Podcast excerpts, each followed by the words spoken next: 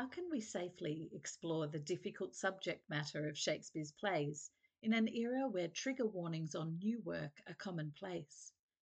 How can we manage the nerves that sometimes come with performing the well known, somewhat culturally laden works of Shakespeare? How can Shakespeare be used for mindfulness?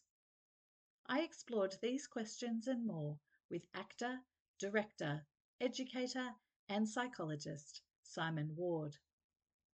This is part two of our conversation. Part one, The Voice and Shakespeare, is available for download too. Welcome to Let Him Roar Again. I'm Amy Perry.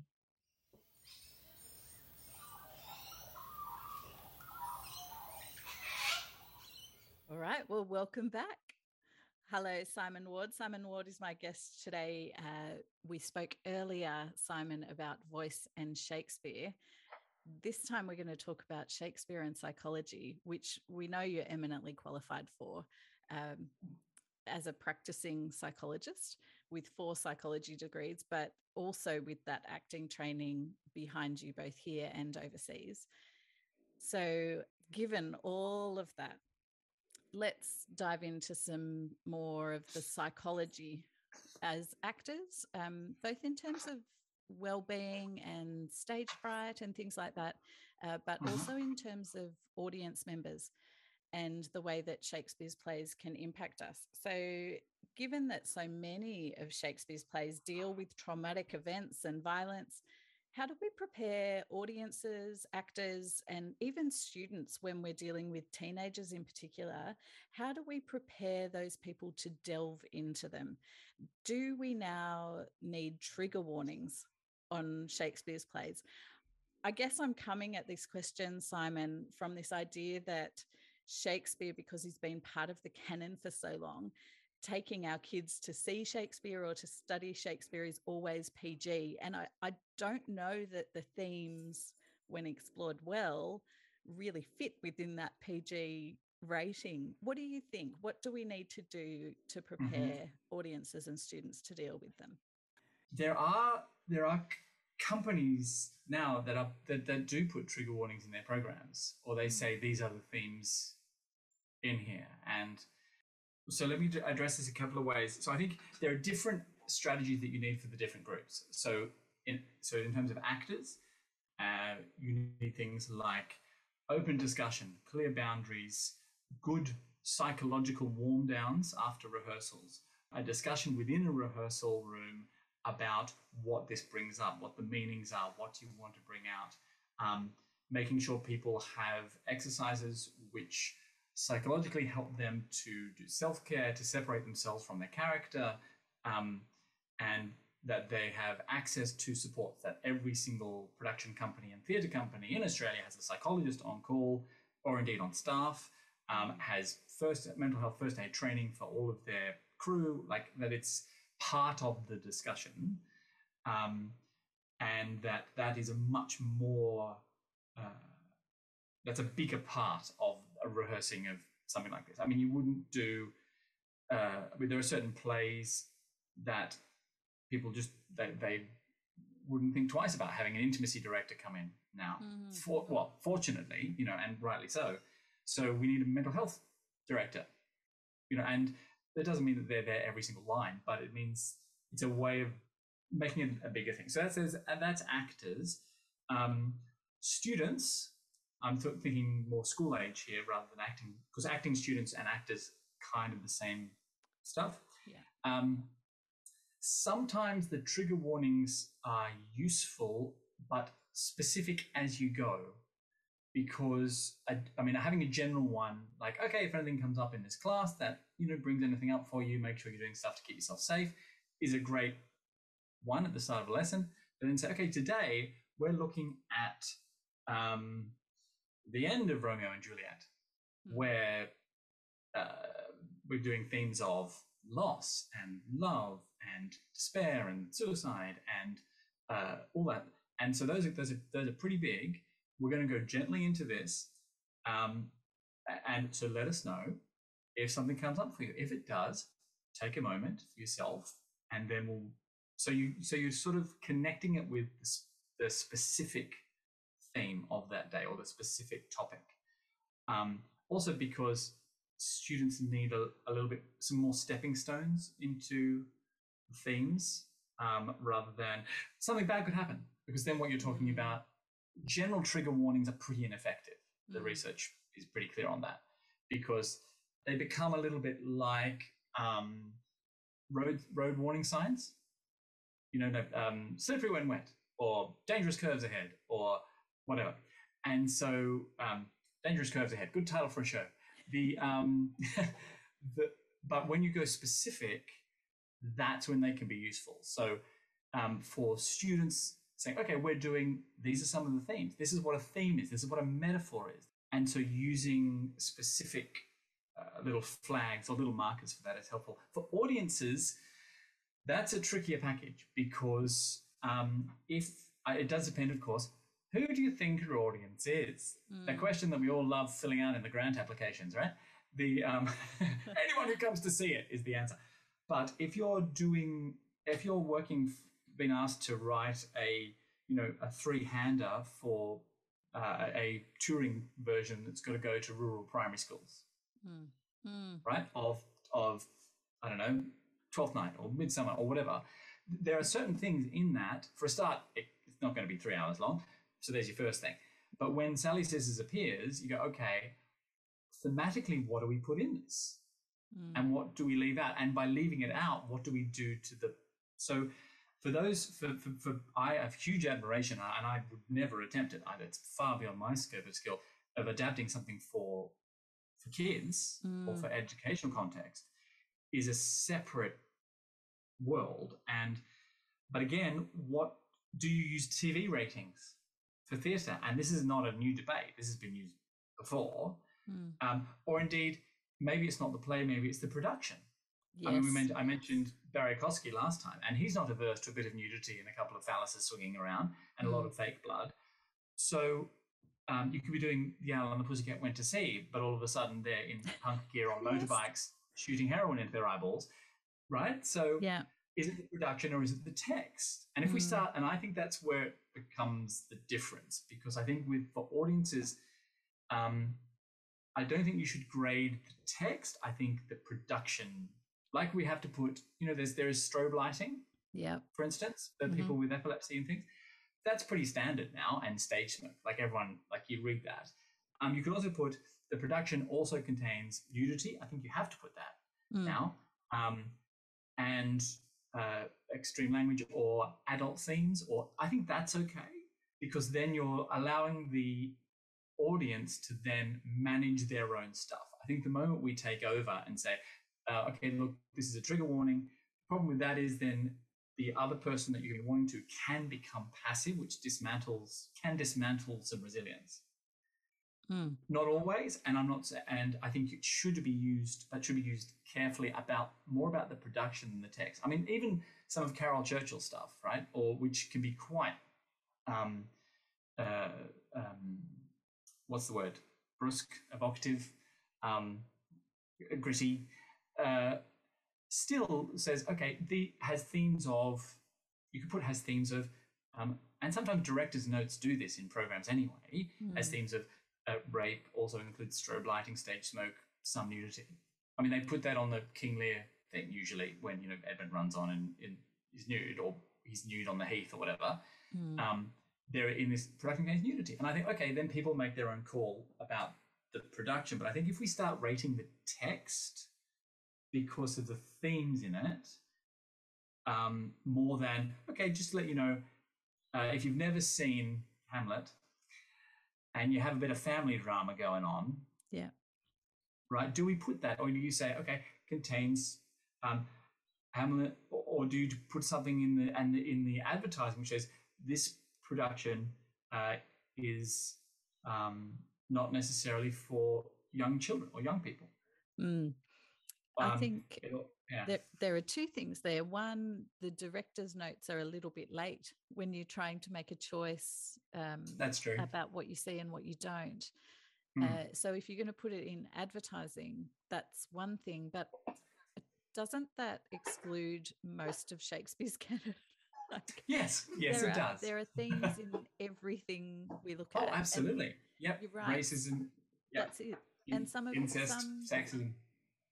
Particularly in Shakespeare. And I think that's why we are still putting these plays on because they ask us to explore that humanity.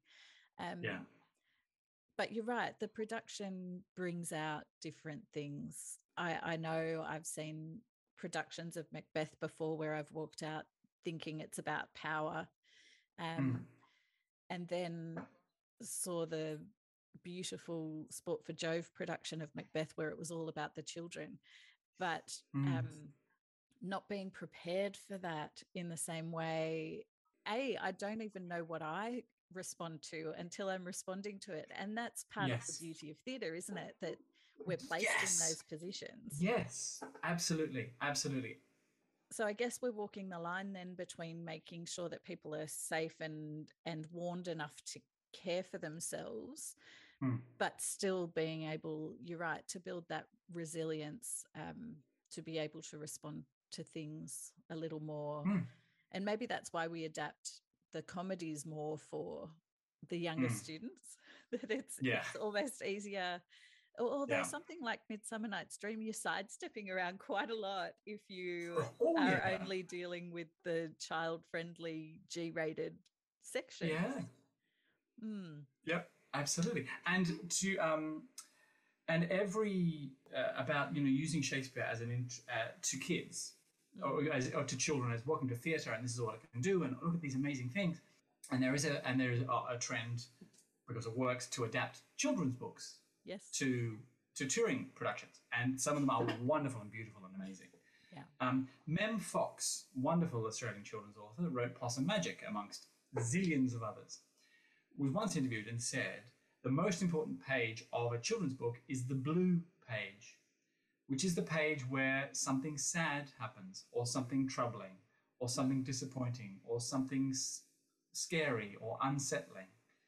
Um, and every single good children's book you will ever look at has a blue page. Possum Magic has one, right, where they get separated and she can't find him, Yeah. right?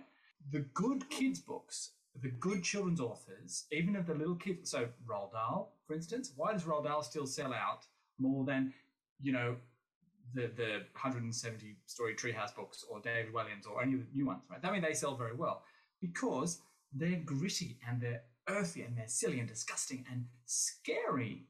Yep. And if you look at, um, uh, you know, the Harry Potter books, for instance, which are designed to be read from the age of, you know, 8, 9, 10, or whatever, up to, you know, 15, 16, um, and they track child development. Um, there are, uh, in terms of adjectives for emotions, there are 300 and something Mm, in those books, and kids love them. So why are we shying away from from this? And I think the um, darkness and light and um, helping kids with metaphor and with language early is um, so helpful. The classic kids books, Very Hungry Caterpillar, mm, Where is the Green Sheep? Right? They have conflict and it's small and it's a manageable sized chunk for that age. And that is important not to overwhelm for the sake of shocking. Because a lot of, and I mean, you directed far more productions than I ever have, um, but you know about, there's always, I always think there's a, there's a, there always comes a moment where you think, oh, you know, I could just push this. We could overwhelm, we could shock here. Yes. You know, we could stand naked in the middle of the stage, fan ourselves blue, and then pour teapot over ourselves. You know, right? right? So um, there's always a moment, and but for kids, the the thing with that I think we'd be careful with is um, shying away from make someone sad, make someone cry. Every single kids production. I mean, look at the Gruffalo, Mm, right? Rates its socks off to yeah. kids. There are audiences still now. It's touring again. Hopefully, hopefully, fingers crossed. This uh, this coming year, it plays to four year olds, Mm, and it talks about loss and identity and confusion and and yes, it's a big monster who can't find a friend if you're a little kid. But then when you're older, it's like oh, this right. Yeah. And like like like you said exactly before, the, the, what you read 20 years ago when you read a play is not what you read it now. And so this is the end of a long rant about Simon to say, don't shy away. Have something at the start um, or in the program or on the advertising that says, if something comes up for you during this production, please do what you need to do to keep yourself safe or to take a moment. General themes to be aware of might include this. Great, and then it's done. And so we're acknowledging it, it's part of a conversation, but it allows people to step into an experience where they might be challenged. And that's okay for adults as well as teenagers. I know we kind of ended up there talking about students and and teenagers, but I think that that's important for actors and audiences as well, and how yeah. um, as adults we respond to things because the things that upset me now as an adult are quite different to the things that upset me as a four year old, as a 14 year old. Um, mm. So I can revisit, you're right, the same play, but find completely different trigger points with my bunny ears on, trigger points. Yes. Yeah. Yeah. What about um, just shifting gear a little bit? Some of the anxiety that comes with producing something like that. These Shakespearean plays are so huge in terms of the themes they deal with. We've talked a little bit about um, the technical acting requirements in in part one of this interview, but what about when an actor approaches, or even a director approaches a Shakespearean text and some of the anxious thoughts that we might have um, in attacking something of the canon, something that carries such weight for us? What can we do to ease that? Is there a way that we can introduce Shakespeare's plays um, in a rehearsal room or as an actor on the floor? How can we ease that sense of being overwhelmed by Shakespeare. yes, absolutely. It should always be said in a oh kind of voice. I think uh, exactly. The uh, feel it and acknowledge it and spend time naming it. Um, it was either oh someone who played Hamlet. It could be Rory Kinnear. It might have been or Ian Richards. I can't remember. I heard an interview talking about playing Hamlet and the terror because every you hear everyone else's version. Yes. In your head, and it, and you know it's and it's the same with any big any big role in in, in any kind of art like it, that you all you can think of. It's like anyone that does a Sinatra cover. Mm. You know, you hear Sinatra's voice in your head. The track goes on, and so name it, feel it. It's really important to feel it and spend time. I would say like the first what you do at this on the first day of rehearsals, of course, everyone knows, is so important. And spend an hour on what this means. What comes up when you think when you found out you were you were doing it? What are the words that come to mind? What are the first five words that come to mind when you think this? What are the first five words that come to mind when you think you're playing Hamlet? What and put them all up on a whiteboard or on paper or whatever and get everyone to get it out there so that as a collective experience, we have all of our worries and woes and associative meanings and whatever comes up. Also, because it tells you a lot about what an audience might come up when they yes. think.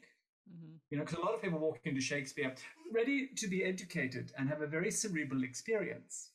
Or right? to recite along with the actor. Or to recite, yes. soliloquy. Mm. Yes, absolutely. Yeah, or correct them if they get a line wrong. You know, yes. like it's, yeah and and it's weird like so i think acknowledging it and naming it and spending time with that until it, the company feels yep yeah okay now from here what do we want to bring to this what would we like from this um, and then approach that with curiosity and interest and nervousness because nervous interest is excited interest because it's the same um, physiological activation of adrenaline. Hmm. Um, so if I'm, oh, what's this? Okay, it's a kid who um, grabs a leaf they haven't seen for the first time, a Banksia leaf with little spikes down the side, and goes, hmm. oh. And the intensity of interest in that gaze, that's the interest we need when we come to anything in life, frankly, but particularly um, putting on plays, putting doing theatre it's that because if we don't have that, then there's no hope the audience is going to have that. No. But also, you can't be anxious and do that at the same time, even though it feels similar. So, how do you find one and not the other? Um, start from a place of knowing that during this journey of rehearsing this, there are going to be moments where I'm going to freak out. And when I do, that is brilliant information. There is wisdom in freaking out. Just like there's wisdom in being angry, there's wisdom in my face leaking, you know, mm. and and from that perspective, if you are freaking out, if that's the atmosphere in the rehearsal, they go, "Oh, hey, you're freaking out. Do you need a bit of a a bit of a moment? Okay, great. Okay, what? what oh, that's so fascinating. Tell, tell me more. This is so cool. Can you freak out a bit more because we need more of this? Freak out more. Freak out more. Because at that point, you immediately freak out less because you can't make yourself freak out more. It's trying to stop yourself from freaking out will make you freak out, but making yourself freak out won't make yourself freak out. So, from a physiological point of view, calming your body down using some mindfulness stuff, some breathing stuff, physical movement, getting the adrenaline moving will help settle. But using it as information, there's great wisdom in that stuff. Yeah, you talked about two things there that I want to just link back to. One was about thinking through what what it is that are the preconceptions that we come to a play like Shakespeare or a Shakespearean play with. Um, and I've popped up on the website some thought experiments for the classroom and how to begin to unpack all of those preconceptions of what a student comes into the classroom with. Um, so if you're interested in that as a as a link, go and have, mm. go and check that one out. Um, but coming back to all of the performers that have come before in a role, perhaps this is my age and generationally uh, the lack of YouTube. Um, when I was younger, but I know there's more of a tendency now to look up someone else's performance and the availability of that. I could not have seen 20 productions of Hamlet, um, yeah. and yet now they're on tap at my desk. Where's the line there between watching a previous production uh, and having that in your head and allowing that to maybe give you some confidence that it can be done uh, and just attacking it uh, from your own understanding as, as a starting point? Extremes. Mm. Either watch nothing or watch everything. yeah. When you watch one or two, you will imitate or you'll pick. Mm. But if you watch everything, you'll have so many different things bubbling that you can then discard, draw on. So you, you're, you've given yourself your freedom back. If you only listen to one or two, you you'll get trapped by it. And it's the same. I see this when I do uh, singing students and they've only listened to the American cast recording or something, and they come in and they sing in an American accent. You say, well, why are you singing in an American accent?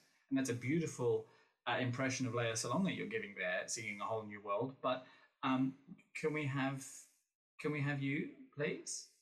Um, because you're because we we'll, we'll, imitate. If we like something, we'll be drawn to it, and then we'll imitate it. And so for me, that's the rule. It's like, okay, if you listened to this person over and over, your job for the next week is to go away and to go onto YouTube and do the YouTube rabbit hole and find the student production from Milwaukee High of this show and the one from the State Theatre of uh, Singapore and like watch everything. Because they're all there. They're all there, absolutely. Yeah. So, in one sense, the danger is that we stay at you know one, two, three, or five versions Mm. As a, and then we get then we develop an aesthetic bias towards a particular performance before we've started a rehearsal process. I think that about the um, Into the Woods soundtrack. As a teenager, I think I came across the English cast recording first. Uh, yeah. And that was completely in my head. That was all I knew of Into the Woods. And then I remember coming across the American because a friend, I think it must have been at Theatre Nepean, somebody only knew the American cast recording and listening to that and and just the bodily reaction to it, uh, uh, how, yeah. it doesn't work like that. No, it doesn't. Yes. and now both, of course, sit side by side, but you yeah. can get very um, attached to one version. Absolutely, and it's um, it's good, but it's dangerous, and it's mm. that whole thing that there's a you know I mean I'm, you're more familiar with this, but as a discussion in education about the concept of reading widely or mm. listening widely, or yes. you know like and uh, the idea that you sh- we should be exposing ourselves to so many different voices and ideas and patterns and stuff. But no, I'm only going to listen to Billie Eilish, and I'm only going to listen to this album, and nothing was written before 2005, and nothing was sung before, you know, 2012, and I don't need it. So why would I need it? And if I have to learn it for an exam, it's on Google. So the yeah, so I so that's I mean that's a different discussion, but there's a um uh yeah, it's everything or nothing. That's that would be my rule. Is Yes. there Mhm. one play or one role of Shakespeare's that means more to you than others? I know that as an actor and educator, I have a, an affinity with some roles, mostly because I've Mm. played them or delved Mm. into them. But is there one that means more to you than others? Is there one that you just love engaging with or that you're desperate to play? Um, Hamlet is the first one that comes to mind because I think that was um, I've always come back have come back to that and thought about it in different ways. Although I'm probably too old now to be cast as Hamlet. Although I don't look at viewers, I don't, I don't listeners, I don't. Casting. Well, absolutely. Well, you know, look, they cast Vanessa Redgrave and James Earl Jones as Beatrice and Benedick. You know, Mm. so you know, and and and Sir Ian has just played Hamlet uh, in Britain. never too old. Never too old, absolutely. And um, so Hamlet is one I've always come back to Um, because I learned so much from it, and I love the idea of it. And I've seen lots of different versions, and it's something that I've always wanted wanted a bit of a crack at. Um, one that I would I just love to play. Um, I'd love to play Malvolio Mm. uh, in Twelfth Night, um, just because you know see that. it's yeah, because it, it like because it's it's ridiculous and fun, and I wanted there's oh should I reveal it now? There's a bit of business that Sir Donald Sinden did in a production at the RSC that think I can't remember whether Peter Hall or Trevor Nunn directed it in the late '60s, early '70s. Um, and I'll tell you what, what the business is because you know it'll feature, but you'll laugh anyway when I do it. And it, there's a garden, and um, Malvolio walks out, and you know by this stage he's been established as this arrogant, smug, uh, ebullient, obsequious, horrible, you know, arrogant person. And he walks over, and there's a sundial and some flowers, and he looks at the sundial, takes a breath, and then takes out his watch and looks at the watch, and looks back at the sundial, looks at his watch, looks back at the sundial, and then moves the sundial to match his watch. Uh, that is wonderful because it gives, yeah. So I want to do that. That, yeah, that role for that. Uh, oh, yeah. Anyway, so those are the two. Okay. The casting agents right now. Um, getting back to the psychology a little bit, yeah. do you think that Shakespeare has an application in mental health and psychology? I know that there are lots of books, Shakespeare Every Day, um, that ask us to engage with Shakespeare in a mindful way. Do you think there's a place for that? Can Shakespeare be harnessed for that? Yes. It will not surprise you to hear me say. Thank you. Yes, yes, absolutely. Next question. Uh, yes, it can. Allow me, permit me to elaborate a little. There are over 700, that's one figure I've heard, uh, references to psychiatric or psychological uh, illnesses, symptoms, disorders Mm, in his plays.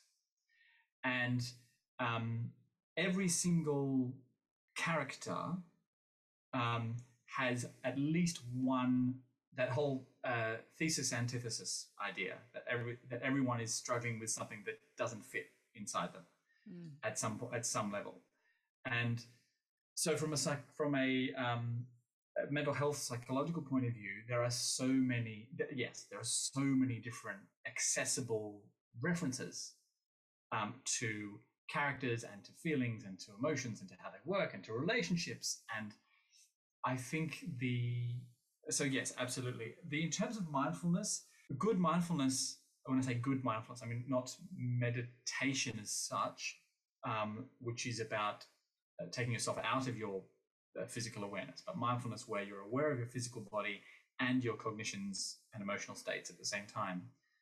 Um, that kind of mindfulness practice. Um, so that's very uh, like uh, used in forms of yoga. That form of mindfulness with poetry, the rhythm of it leads into it. Um, which is why, you know, a great album would be, you know, mindfulness with the bard or something, and then you get really, and then you just sit in the rhythm of the poetry mm. because it's it's a rhythmic state, and we all know, and you know, there's great research about um, why is it an iambic line, for instance, and that five beats being linked to an activation of cognitive and emotional states and various things. Um, and when so there's that stuff. Also, um, the the use of things like metaphor, particularly natural metaphor. By natural metaphor, I mean not um, metaphor that describes the natural world. Mm-hmm. So linking your internal state to an external thing, as a from an emotional and psychological thing, that's incredibly helpful and healthy. Uh, for instance, uh, Stephen Fry had a thing about depression when he was going through his um, manic depression, as it was then called, bipolar. Um, that the depression is being inside a storm, and and uh, and the rain's coming down, and of course, when you're in it, you don't think the storm will ever end. But of course, emotions are weather, and the storm will arrive, and it will crash, and it will flood things, and it will strike you with lightning, and the thunder will be loud, and you can't.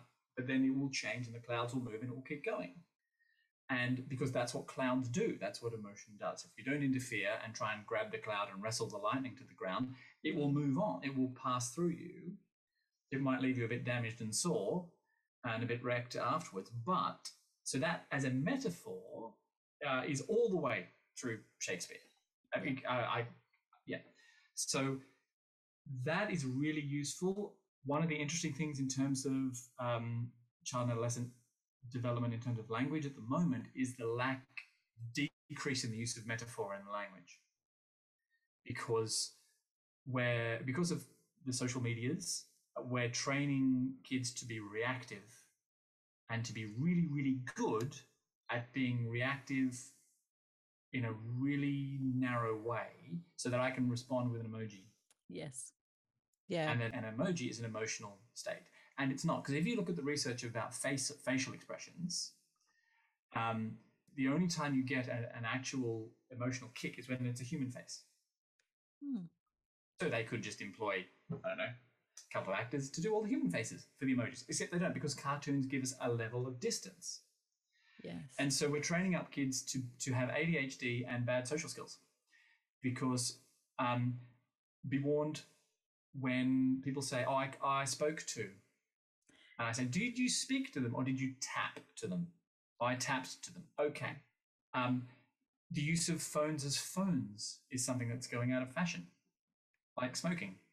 And there'll come a point where making a telephone call to hear someone's voice Hmm. will be a rare thing Hmm. because the current generation, and so the current generation, the lack of metaphor, also metaphor as um, if I say out, out, brief candle, right? You um, there's an age in terms of developmental stage where you think it's an actual candle.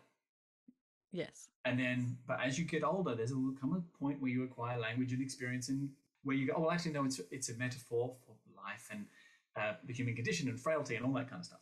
And so, but that second stage is much less now in terms of the language that's used in newspapers, in gaming, in online texts, in posts, in advertising, and so that's so so back to psychology and Shakespeare, cognitive development and psychological development is based around how expressive can I be about my internal state? How can I communicate what's going on in me so other people can get it, so I can be heard and seen and understood?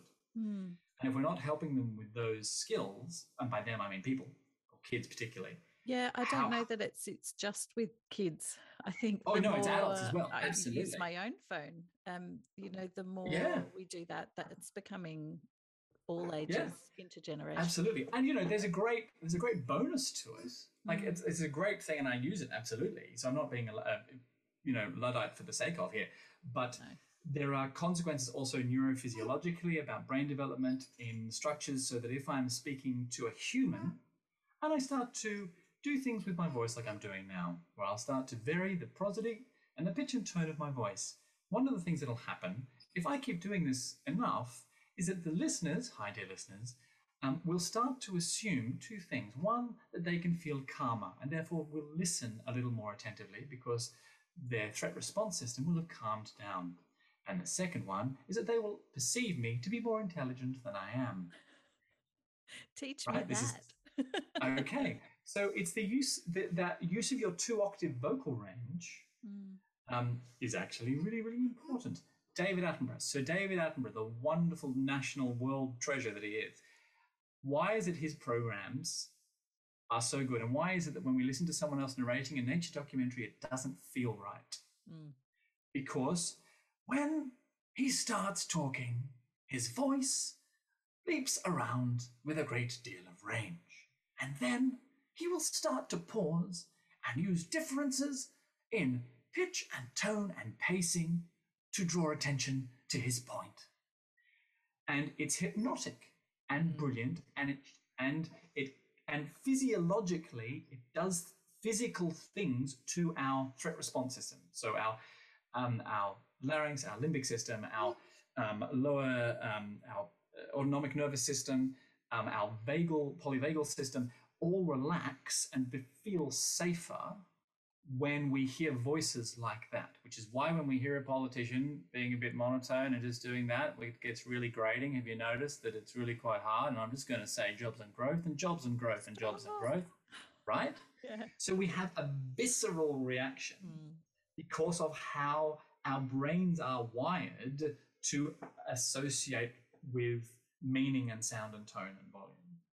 And so, from a mindfulness perspective, the rhythm is great. From a psychological perspective, the meaning and the language is great. And from a physiological perspective, the how we say the text actually can help with that. And Shakespeare will does things in terms of his word choice and word order Mm. and syllable order that will make you slow down a line and that will change someone's that will change your psychological well-being that's my speech thank you I think it's incredible that, um, you know, I and maybe I'm misguided, but my vision of Shakespeare writing these plays is not one of him sitting and thinking about word order or thinking about metaphor. So I do wonder as he's on the stage with actors whether it was more part of what they were doing.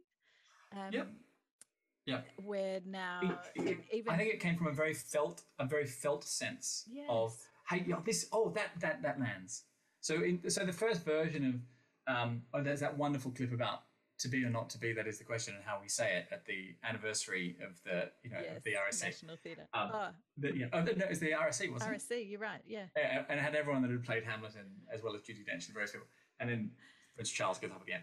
But but that it, it's that kind of thing. Like there would have been a version of that without the words in that order, unless he went he wrote it went oh and it gave it to an actor to say it. And it's that old thing about you have to hear Shakespeare, Yes. Yeah. and and it's absolutely true. And I think the the it's like teaching music. If you want to teach music, you don't show kids the dots for about three months. Mm. And what we learn from so the research about teaching music is that you learn faster if you don't see the dots for a while, which is against every single traditional Yeah. version of how you teach music. But if you look at the research coming out from a guy called Paul, uh, Dr. Paul Harris, who works in the UK and who was one of the people who taught us how to teach at the Royal Academy of Music, um, it's about okay, you want to you want to play the clarinet, fantastic, brilliant, blow the thing, yes, you blow, and I'm going to join in, and you can do put your finger down there. Oh, great, that's a thing called a C. We'll talk about that later. But uh, you keep playing that, and I'm going to improvise around that. Yeah.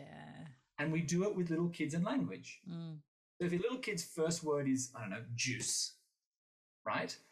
And then we start going, juicy, juicy, juice, juice, juice, juicy, juice, right? Yes. Yeah. Okay, so we do it. But the idea that education has to be structured, and I refer everybody to Sir Ken Robinson's talks on TED Talk about, about education and creativity, Yep. um, uh, to reference this, uh, there's psychological freedom and release to make mistakes and be messy is so vital. And every single Shakespearean character is messy. Yes. I mean, I don't know a neat one that doesn't get stabbed. Just a thing. That's what it gets you. That's what it gets you, folks. Yeah. So, um, from a psychological point of view, Shakespeare is has so many uses, Mm. and if we can demystify and take some of the scary weight out of it, I think that's yeah, the better that, that good things will come. It's that sense of play and improvisation that's so important in in all aspects of life and in Yeah. education. Yeah. Uh huh. Just being brave enough to do it sometimes. Yeah, absolutely. Yeah, absolutely. But then we go, okay, if I'm not brave enough to do it right now, there's information in that. So I'm going to sit there and be even more scared. Go. Be more scared. Go and do it. More scared. Don't get up. Don't you dare get up. No, no, no, no, no. I mean, you, you have to make three mistakes in per class. And if you haven't made three, we'll just have to stay through lunch until you've made three mistakes. That's what I say to my classes. Because, uh, because otherwise you're, because what are you telling kids? And also, I'm not quite sure how else you learn because every single parent taught their kids how to tie their shoes using that method of mistakes as opposed to hand them a pair of shoes and point and go well go on yes and but suddenly we chuck it out when we get to structured curriculum based syllabus rigid educational systems yeah. and i'm not saying that those aren't important or useful but the pressure on teachers to implement and implement and, and get through content and get through content mm. um, in a particular order, particularly in music, where you you you basically the music teaching thing hasn't changed, you know, in 300 years, and it's it's ridiculous until you do change it, and all of a sudden you end up with an entire movement called jazz. Yes, yes, or and the- ironically, baroque, which is about improvisation originally. no one wrote anything down. Yeah, and it's going back to that idea that you need to watch everything or nothing so that you can have that sense of play yes again precisely yes, yes. yeah yeah. yeah. And do you think, as, as I'm always curious about this, but because you're in the you know education in the Shakespeare world much more, well, I mean, you are in it. Um, do you think that when your your average English teacher, right, who does English at uni as a major and then goes into high school and they've done their master teaching, whatever, and they're in there and they're in their second year out, and someone says, "Oh, by the way, you're doing year nine, and year nine is doing your first Shakespeare," and then I think back to their one semester at uni of Shakespeare, mm. for instance, and that's all they've got. And before that, it's whatever they had at school, which might have been Romeo and Juliet in year 10. Yeah. And then they're standing in front of 28, you know, year nine students who are looking at them like, you just told us we have to, what, like a cactus? I don't understand what you're talking about. Yeah. And how do we get help? I mean, apart from this fabulous podcast listeners and fabulous resource website, but to those teachers who don't, uh, who don't get told this stuff. That's yeah. How do we reach them?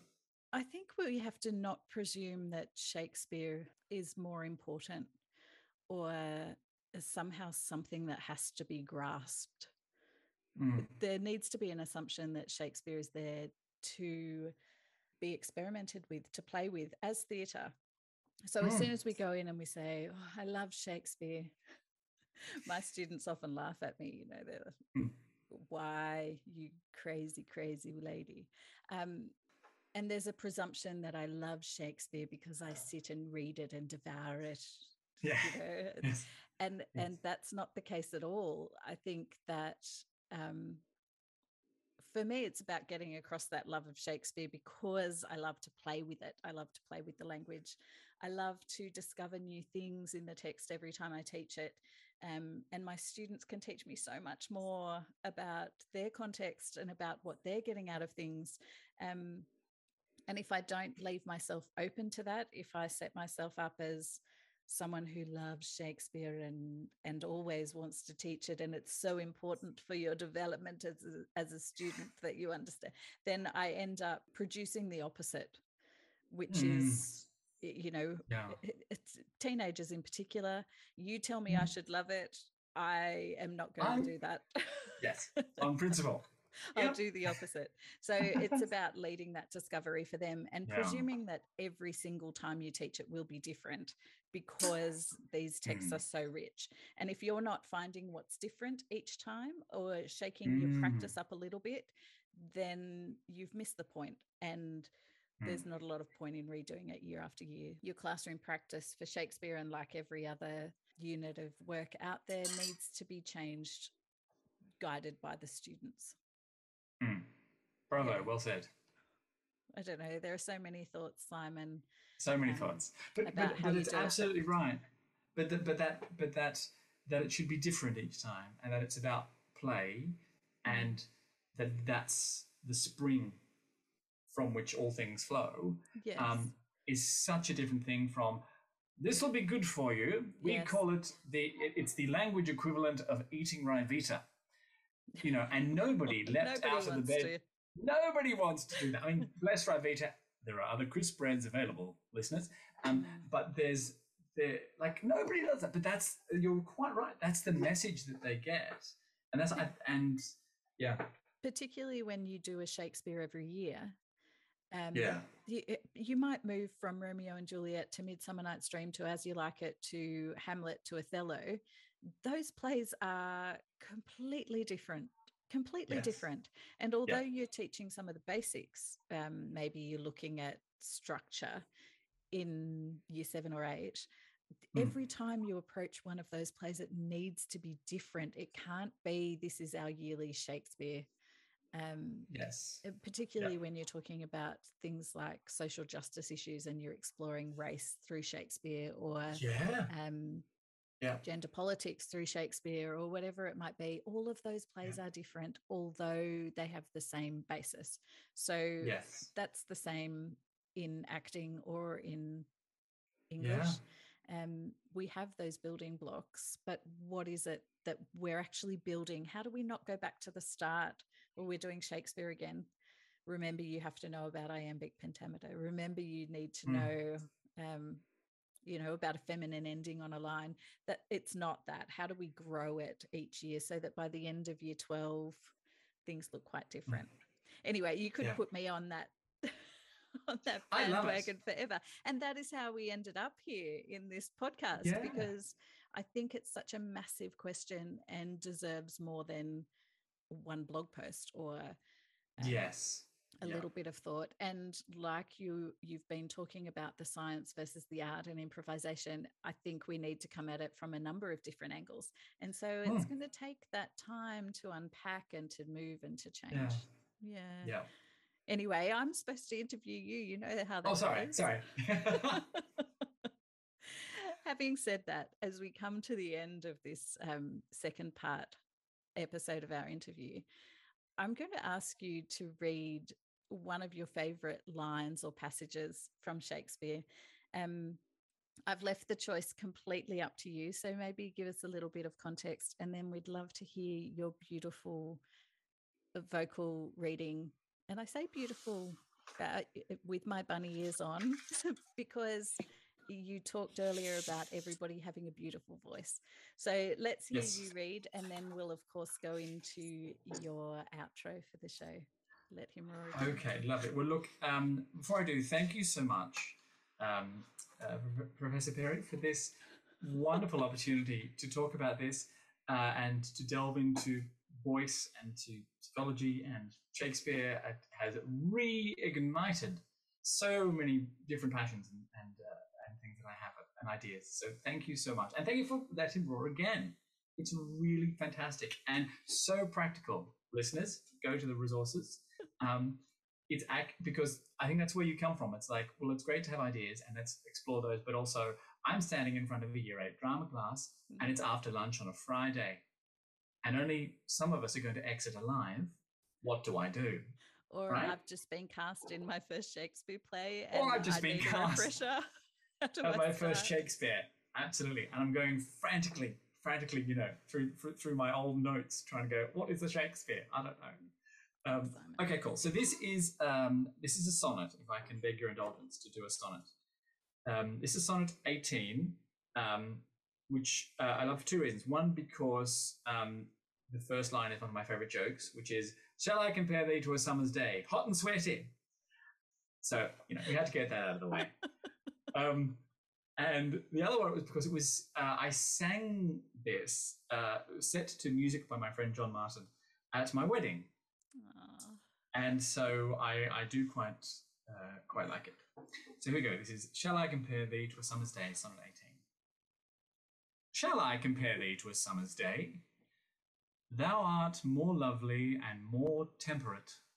Rough winds do shake the darling buds of May, and summer's lease hath all too short a date.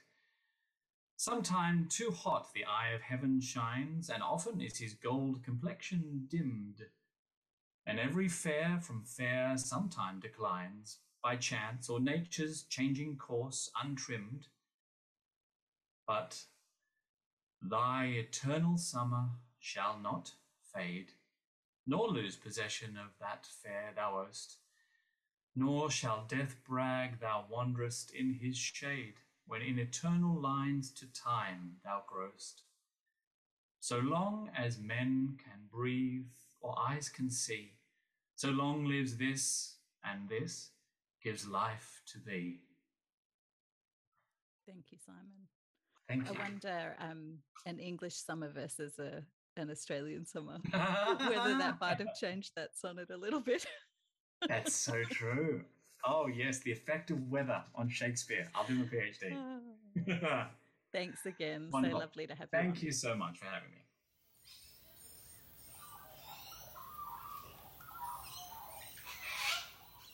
You've been listening to Let Him Roar Again, a podcast recorded by Amy Perry amid the tall blue gums of Darug country. Performance of Bottom's lines from A Midsummer Night's Dream by the phenomenal Simon Ward.